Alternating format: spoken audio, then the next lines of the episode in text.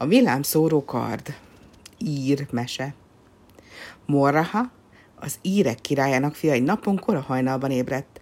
Felkelt, megmosakodott, felöltözött, megreggelizett, mivel hamarjában nem tudta, hogy mihez kezdjen, hát lesétált a tengerpartra. Alig, hogy odaért, látja, hogy egy zöld csajka közeledik sebesen a sima kék vízen. Egy szempillantás múlva már partot is ért a sajka, s egy tetőtől talpig vörös páncélba öltözött vitéz ugrott ki belőle. Morraha elébe sietett, és szíves szóval köszöntötte. Isten hozott országunkban, vitéz, mi járatban vagy errefelé?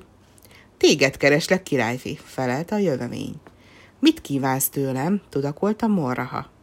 Meg akarok mérkőzni veled, csak hogy nem kardalám, hanem kockajátékban.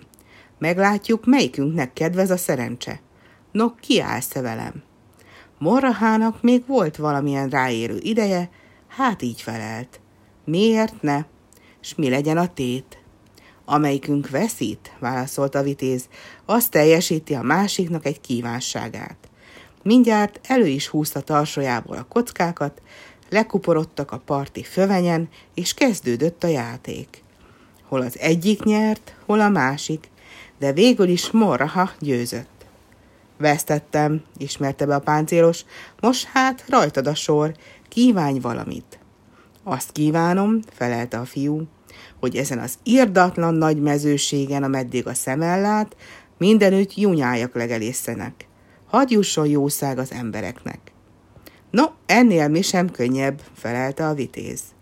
Elbúcsúztak, a királyfi elindult hazafelé, a vitéz pedig beszállt a sajkájába, s nekivágott a tengernek.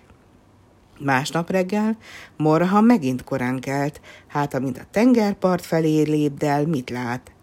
1000 meg 1000 júnyáj legelészik azon az irdatlan nagy mezőségen. A tengerparton pedig ott állt a vörös páncélos vitéz. Jó reggelt, királyfi! Kiáltotta már messziről. Kiállsz velem még egy játszmára? Miért ne? Felelte Morraha, s mi legyen a tét? Azt kívánom, hogy azon a rengeteg rétségen amott mindenütt marhacsorgák legelészenek. Meg lesz, felelte a vitéz. És csak ugyan. Másnap reggelre 1000 meg 1000 marhacsorda legelészett azon a rengeteg rétségen. Játszunk újra? kérdezte harmadszor is a páncélos vitéz. Rendben, miért ne, felelte Morraha, és a tét ugyanaz, mint tegnap, meg tegnap előtt. Lekuporodtak a fövenyen, perdült, gurult a kocka, és megint csak Morraha nyert. Hát most mit kívánsz, tudakolt az idegen? Azt kívánom, hogy holnapra csillogó-villogó, fényes, tágas palota álljon itt a parton, s annak a legszebbik szobájában a világ legszebb király kisasszonya várakozzék reám. Meg lesz, felelte a vitéz. Másnap Morraha még a szokottnál is korábban kelt, s lesietett a tengerpartra. Hát csak ugyan, ott állt a csillogó, villogó, fényes, tágas palota. Morraha benyitott a kapuján, végig szaladt 99 szobán, és a 100. a legszebbikben ott várt rá a világ legszebb király kisasszonya, a francia király leánya.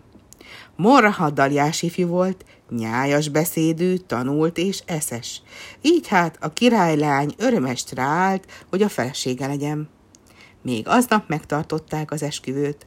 Amikor aztán este felé elvonult a násznép, és Morraha meg a felesége magára maradt a 100. szobában, ezt kérdezte az asszony.